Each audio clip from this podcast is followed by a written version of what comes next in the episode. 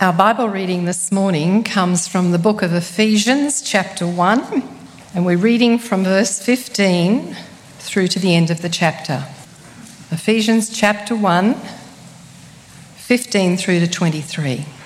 For this reason, ever since I heard about your faith in the Lord Jesus and your love for all the saints, I have not stopped giving thanks for you, remembering you in my prayers. I keep asking that the God of our Lord Jesus Christ, the glorious Father, may give you the spirit of wisdom and revelation so that you may know him better.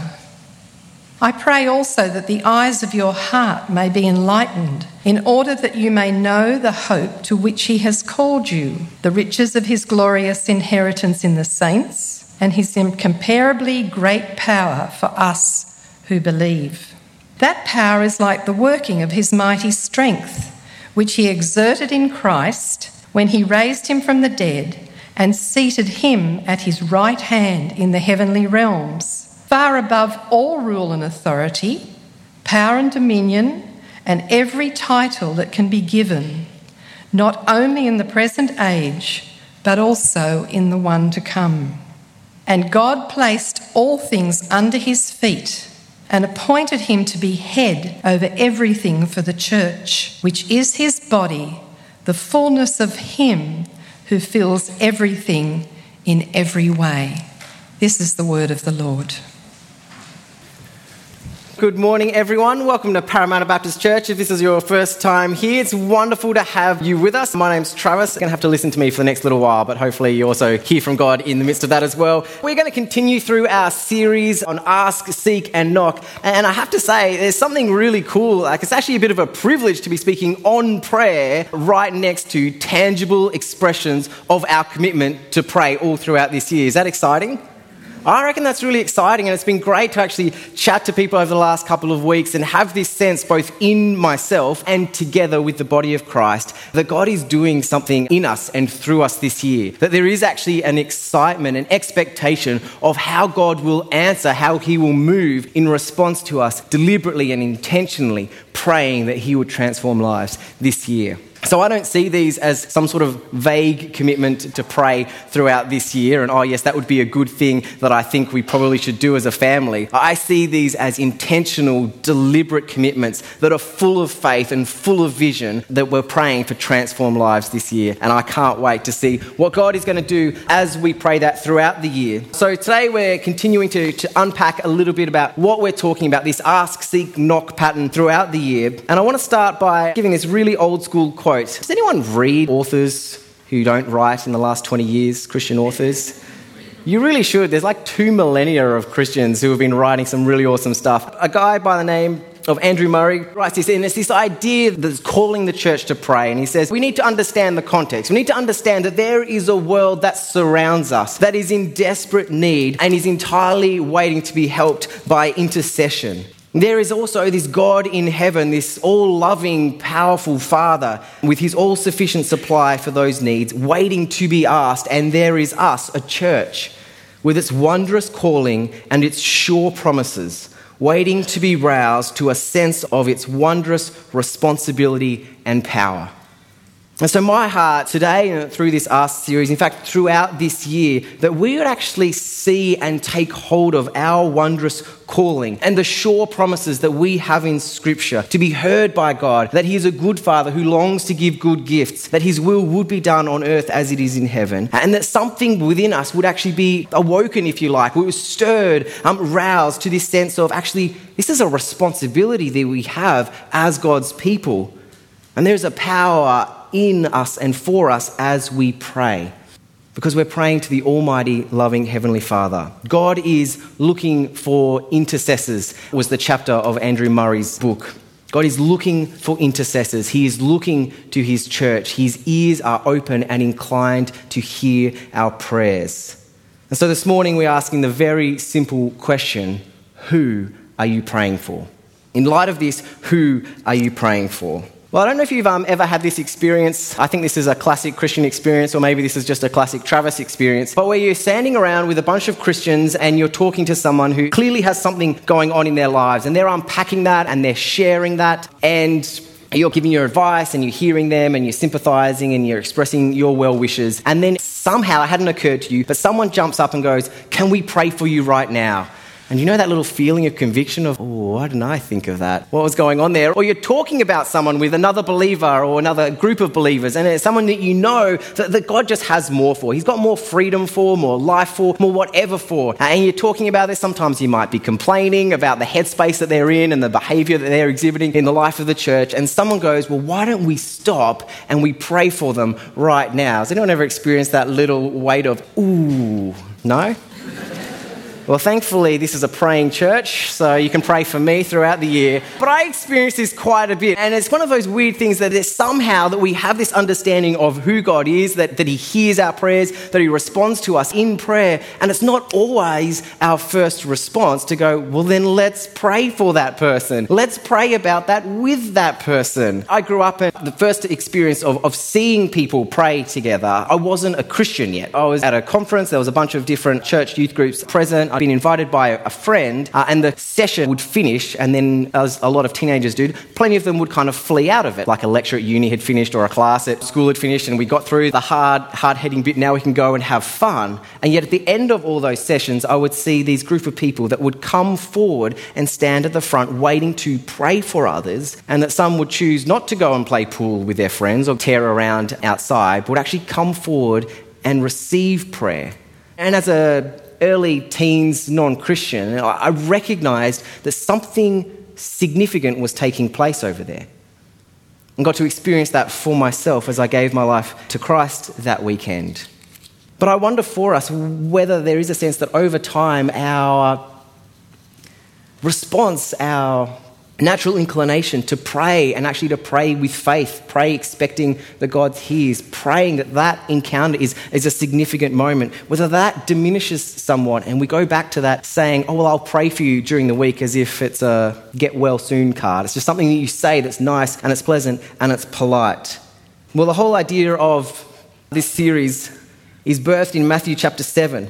Verse 7 Ask and it will be given to you, seek and you will find, knock and the door will be open to you. For everyone who asks receives, and the one who seeks finds. And to the one who knocks, the door will be opened. How much more will your Father in heaven give good gifts to those who ask him? So, first point for the note takers is let our faith rise as a church, as we've committed to a year of intentionally and deliberately praying that God would transform lives, would we let our faith rise? Because as we believe that God hears, as we believe that God moves, as we believe that God is active and at work in the world and in the lives of those around us, doesn't it just give us so much more impetus to actually pray and to pray with faith and to pray with courage and to pray with clarity? Beginning of the year, we went through the letter of 1 John, and, and 1 John ends with this great verse that this is the confidence that we have in approaching God. That if we ask anything according to his will, there's the disclaimer, he hears us. And we know that he hears us, and if we know that he hears us, whatever we ask, we know that we have it asked of him. I don't know if there's been any real move of prayer or any real consistency in a person's intercession life as they pray for others without this element of faith. It would be ludicrous, wouldn't it, to think that people would devote themselves to prayer if they didn't feel that God was somehow able or willing to hear and to answer that prayer. And it's been my experience over decades that the greatest prayer warriors I know are certainly the most faithful people, but they're also the most faith filled people because it animates their prayer life. It motivates, it gives clarity, it provides the impetus. It just makes sense. They genuinely believe that as they pray, God hears and God is able to encounter the person in whom they are praying. So let me ask that question again Who are you going to pray for this year? And how are you praying for them? And what does that reveal about your faith? You know, I uh, missed out on the whole Sunday school thing, and I know a lot of you enjoyed the whole Sunday school thing. Uh, but I think as adults, it's, it's not the worst every now and then to go back and revisit some of the Sunday school stories because it stirs up our faith. So, if we're going to be people that we want to see faith rise up as we pray into transformation in people's lives, my encouragement is to go back to Sunday school, go back and hear stories of God responding to prayer and bring an entire nation out of slavery and across the desert. Go back and read the stories of giants being defeated. Go back and read the stories of cities falling as God's people walk around in prayer and worship. Read the stories of God's judgment coming across his people and then someone rising up to intercede and to plead to God on their behalf, like Moses does for Miriam and God's people after the golden calf incident. I think it's really important for us to have that element of faith as we pray for others. It will not only inform our prayers, but I think it will motivate us to prayer. And we will pray some big, bold, courageous faiths that transformation, God would bring transformation in a person's life. So I was watching a, a, little podcast this week, and someone was criticizing the person in the podcast, quite rightfully so. It was an American who'd, who'd visited Australia and felt uh, now eternally equipped to commentate and evaluate our society, and, and there was a bunch of things that were, that were really ill-informed about it. But there was a phrase that just really stuck out to me. And one of the things this lady had said who'd visited Australia was back in the States doing this speaking tour talking about Australia. She said that Australia, particularly in relation to one of our very large nations further north, is sleepwalking through history. She accused Australia of sleepwalking through history. I thought, what a great phrase. Forget the politics and forget the context. But could it be that as a church that we are sleepwalking through salvation history? That we've not actually woken up to the spiritual realities of this current age?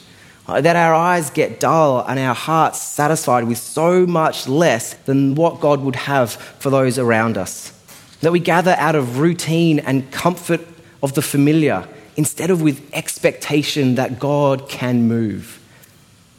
That we see each other as we are and just go, well, that's so and so. That's just who they are. That's where they've got to in their life. And not sit in that place of holy discontent, wanting, believing, praying for more for them. I remember this story from a couple of years ago where there's this young person in our church who was going through a really tough time and it was affecting their relationship with God and the way they saw even church and, and other believers. Uh, you know, they share that Bible reading and just even their times with God were not satisfying as, as they were going through all this stuff in their life. I remember this heart cry stirring within me. Have you ever experienced that?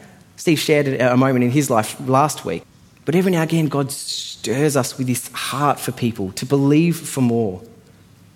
And every time I see someone who has encountered the living God afresh or hear a story of transformation, I'm reminded that God is still at work in this world. Do you believe that?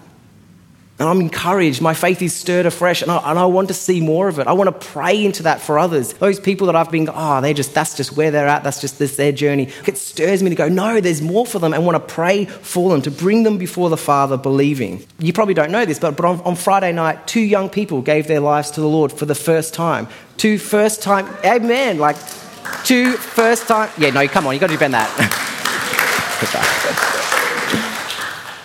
You hear stories of that and you're reminded God is still in the business of encountering people. God is still in the business of drawing people home, of adopting them into their family, to actually encountering, encountering them for themselves. We've got to have the faith and we've got to believe that that's possible for the people in our lives. That that's not relegated to youth group, that's a young person's thing. Oh, it was probably some emotional night. No, it wasn't. God encountered someone personally through the work of the Holy Spirit in light of the work of Christ.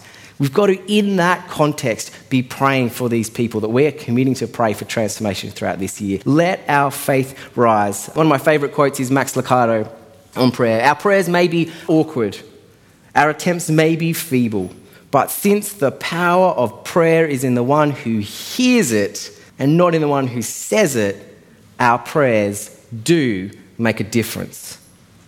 And this I see reflected in the prayers of the New Testament. And the New Testament is obviously filled with letters about the person and work of Jesus, his life and what he did, but also letters instructing the church. But throughout it, there are some records of lengthier prayers. Usually, the writer, usually Paul, is praying for those on the other end of it. And I see this kind of faith in Paul.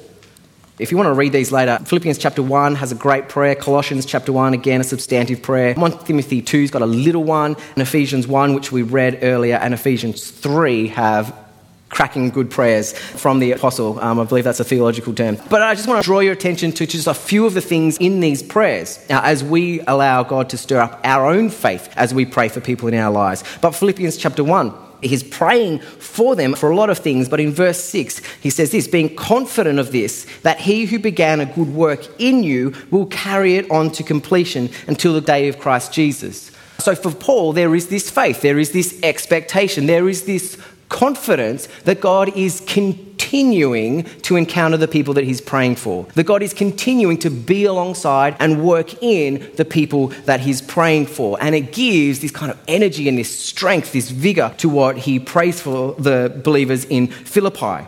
And in 1 Timothy chapter 2, he encourages us to pray for all people and specifically mentions key positions of leadership within the world. But in verse 3, he said, This is good to pray this. And it pleases God our Saviour, who wants all people to be saved.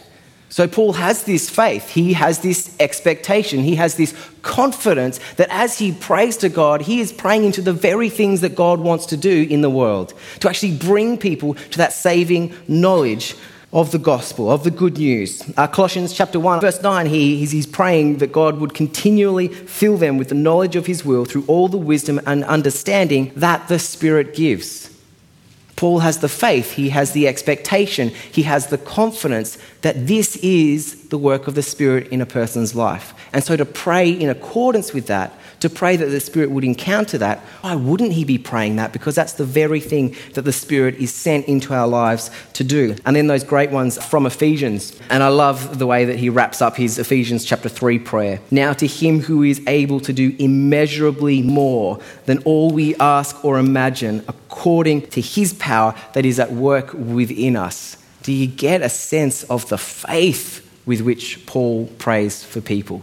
The expectation that God is currently at work in the people that he's praying for and will continue to be at work in the people he's praying for. And that that actually enables him to set the context for the very things that he prays.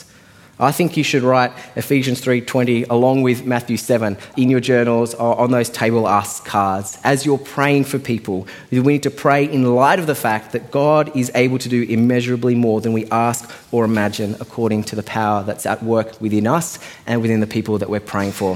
So we're going to pray with faith this year. We're excited to see how God is going to answer and work in people's lives. When Paul prays, he prays believing. When we pray, we should pray believing too. I've had the opportunity to pray for a bunch of people over the years, and like most believers, I've had the chance to be prayed for lots of times over the course of my life. And sometimes when things have been going really bad and really in really hard spaces for me as well. And have you ever experienced being prayed for and you just had a sense that the person praying for you, when you could actually hear their prayers, just completely empathized with you. Having someone pray for you and, and knowing that you know that you know that that person cares so profoundly and so deeply for you. Have you had that experience? I really hope you have, and I, I hope you've had it here. And chances are, as you've prayed for others, you've experienced that as well.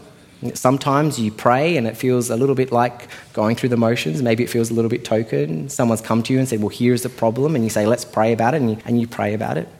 And other times you've sat with someone and you've actually listened and you've heard and you've felt towards them. And then from that place, you've prayed for them. Is that a very different prayer? I'd love it if faith rose up in us as we pray. But I think a really important follow up to that is to let our hearts move as well. To actually allow us to sit with and to feel the burdens of one another to actually have that weight on us that actually this person that I want to pray for, my heart goes out to, that they might experience freedom from that addiction, or they might experience the life that Christ has actually won for them, or whatever it is. But to actually feel that makes a huge difference. Steve last week reminded us that what we care about, we pray about, and that what we pray about reveals what we care about. I think when it comes to thinking through who are we praying for, it's really important to actually engage not just our head, not just to identify somebody, but to actually allow our hearts to be engaged in that as well. To actually allow God to place a burden on our hearts for someone else. Because then we can't help but keep going back to God in prayer, back to God in prayer, back to God in prayer for that person as we feel for them. We want to let our hearts move in response to people, but we also want to let our hearts move in response to God's heart for people as well. To see them as He sees them, to want for them what He wants for them, and then to pray in line with that as well. I continue to see this in the Apostle Paul and some of these prayers that we have recorded for us in the New Testament as well. You just get this sense that Paul's not just going through the motions when he prays for people. He's not just thinking, this is my Christian responsibility as an apostle to the Gentiles. You get this sense that his heart is genuinely for the people that he's praying for. And I think it gives a weightiness to his prayers. I think it informs his prayers. I think it directs his prayers to be very personal towards them. And he's praying for groups here, but I think we can kind of obviously take this and think about the way that we pray for individuals as well. But almost every time that he prays or there's a recorded prayer in Scripture, there's some reference to the relationship that he has with them. So in, in Philippians 1, it says, I thank my God every time I remember you. You know, in all my prayers for you, I always pray with joy. A couple of verses later in Philippians 1, verse 7, he prays, And it's right for me to feel this way about all of you since I have you in my heart. Isn't that a beautiful phrase? That you would lead into praying for someone by actually saying, uh, you know, it's right for me to feel this way about you. It's right for me to feel that I want you to experience more of God's grace. It's right for me to feel that, that I want you to experience more of God's love. That, that area of your life, I actually want it to be transformed. That, that, that idol in your life, I, I actually want God to remove it because I have you in my heart and to pray from that place of deep affection.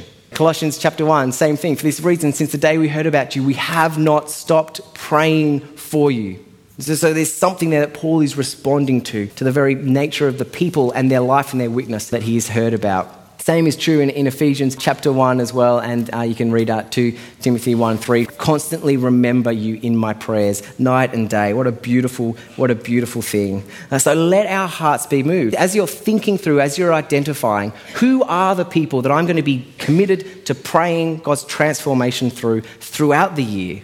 Don't just pick them out of a barrel or go, who do I think needs the most transformation around me? Actually, allow there to be some sort of heart response in that as well, and allow that to come from God, not just from yourself. So, our vision for this year is not just that we end up praying for the people that we really, really like and that are really, really close to us. So, don't, don't hear me say that. It's like, well, if I need to pray for people that I really care about, well, I'm going to pray for my wife, I'm going to pray for my daughter, and um, yeah, sweet, that's it. Right? No, you think bigger than that. And part of the heart that we can have for someone, God can place a burden on us for, for a people group that we've never even met.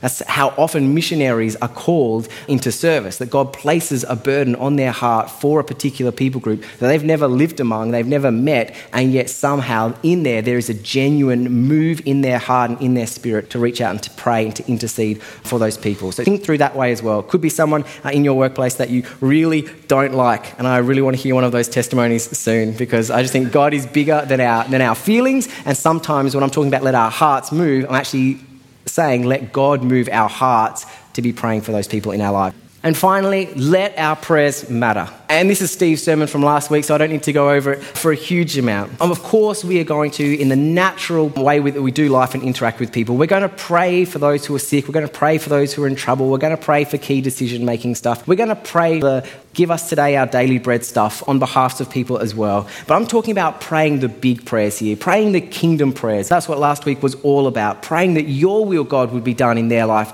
on earth, in their life, in their lifetime, as it is in heaven. Having the heart for transformation, they would encounter God, they'd be filled with His Spirit. Uh, and here is where the prayers that we have in our Bibles really excel. And so I guess I encourage you to be reading and thinking through the prayers that are in Scripture and actually letting it shape the way and what you're praying for others as well. Because they pray big kingdom prayers. I don't like using people as bad examples, but, but I'm going to do it anyway. Every now and again, people get to pray with me at the end of small groups and you pray for each other. You had that experience? Your small groups do pray with each other at the end of small groups? Okay. Steve's in charge of small groups and he got worried there. Okay? But you do, you, you pray for each other, or at the end of a service, you might just be like, oh, hey, let's pray before we go, and, and you're praying for it. So I, I, get this quite a bit. And, and it's usually from, from, from younger people, so that's fine because uh, I love their heart for it. And, and I say amen because cause I, I do want God to answer that prayer. But I often get, oh, I pray that Travis has a good week. It's not the worst prayer. I'll take a good week over a bad week every week of the year if God would be so kind. But you're like, what is that prayer? Good in what way? I'm just going, come on, surely when we're beseeching and interceding to the God of the universe, there can be something so much bigger, so much more kingdom, something so much more faith filled that actually comes from a place of genuine heart for the person in this week. And so I love the question that was in our small group material this week, where you actually had to think about what is a prayer that I could be praying for me this week that is in accordance with God's will. I bet no one put down, I, I really hope that the trains run on time and I'm not late for work this week. Or if you did, maybe go back and do the study again. Or, you know, I'm praying that I, that I, I have a good week. For this week, for whatever reason, I actually put down that I would be interruptible by the Holy Spirit this week was my prayer for last week. That wherever I am, that God would be able to interrupt whatever I'm doing through the personal work of the Holy Spirit in whatever way that meant. So if my mind was gravitating towards things that were idols or they were, they were silly and they were useless and they were not of eternal value, that God would in that moment interrupt me and redirect me to His surpassing worth and His glory and the things that eternally matter. Right? This is the kind of prayers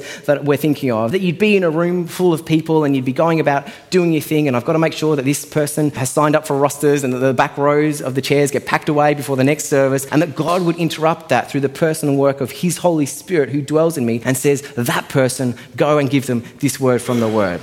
Let our prayers matter. Let's pray the big things for each other. Let's pray in light of the gospel of Jesus Christ. Let's pray in light of the indwelling presence of the Holy Spirit in sometimes the very people that we're praying for. I love this prayer of Paul's in Ephesians chapter 1. You've already read that one, so I'm going to read out the one from chapter 3 as well. I pray that out of his glorious riches, he may strengthen you with power through his spirit in your inner being, so that Christ may dwell in your hearts through faith. And I pray that you, being rooted and established in love, may have power, together with all the Lord's people, to grasp how high and wide and long and deep is the love of Christ, and to know that this love surpasses knowledge, and that you may be filled to the measure of all the fullness of God. We pray prayers that matter. Pray prayers that are kingdom. Pray prayers that are faith filled. Pray prayers that are eternal. Pray prayers for people that are going to lead to significant encounters with God, that's going to rearrange their hearts and their lives and their priorities and lead them into ever increasing transformation as God hears and God responds to the very way that we are praying. Committing to pray for people, they would have transformation as God encounters them throughout the year. Let's flip that for a second. Would you love it if there were three or four people who absolutely adored you and wanted the best for you, and they were committed to pray to God for your transformation every week this year? Yeah? Would you like it if those people were praying with faith, actually expecting that God would hear? I like to think, as one of the pastors of this church, that I might get prayed for a bit from people in the life of the church. Won't do a show of hands. might hurt my feelings. But even if 10% of this church threw up a prayer once a month for me, right, that's 60 believers in whom the Spirit of Christ dwells, praying that I would encounter God and be transformed. And if you ask me, Travis, what can I be praying for you. If I get to pick one prayer that you're going to pray for me every time you pray for me, it's not that I have a good week. It's not that God keeps my life from trouble. It's this that God would strengthen me through His Spirit in my inner dwelling so that Christ may dwell in this heart through faith. Yeah? And then I'd get it. I'd get how high and wide is the love of Christ and I'd be filled with the measure, the full measure of God. Can we want that for others? Can we actually burn with a passion to see that in the lives of others? Can we carry a burden on our hearts that's going to take us to our knees as we pray to God time and time again, repeatedly, consistently, with faith and with heart, that God would do that in the life of another? Who are you praying for? Who are you praying for? Spend time this week identifying a couple of people and start, make the start. Make the start today if you already know who it is to be praying big kingdom prayers for transformation in the lives of those that God has laid on your heart. Man, can I pray for us in this as well as we begin? Heavenly Father, I want to thank you so much that you are a God who hears our prayer. You're a God who invites us to cry out to you. That you, God, are sitting in heaven full of all the riches of, wow, what it means for you to be God. And you're looking for intercessors you're seeking your church to rise up and take care, take charge of their wondrous responsibility and their calling, to recognize the amazing power that we have as your children to cry out to you on behalf of others in the world around us. And I pray, Holy Spirit, that, that right now or tomorrow, as we're spending time with you on our own, that God, you might direct our thoughts, that you might direct our hearts towards some people in our lives. Maybe we know them well, maybe we don't. But you would lay people on our heart a burden to consistently and repeatedly, to intentionally pray throughout the year that you might encounter them in a way that leads to genuine and lasting transformation in their lives.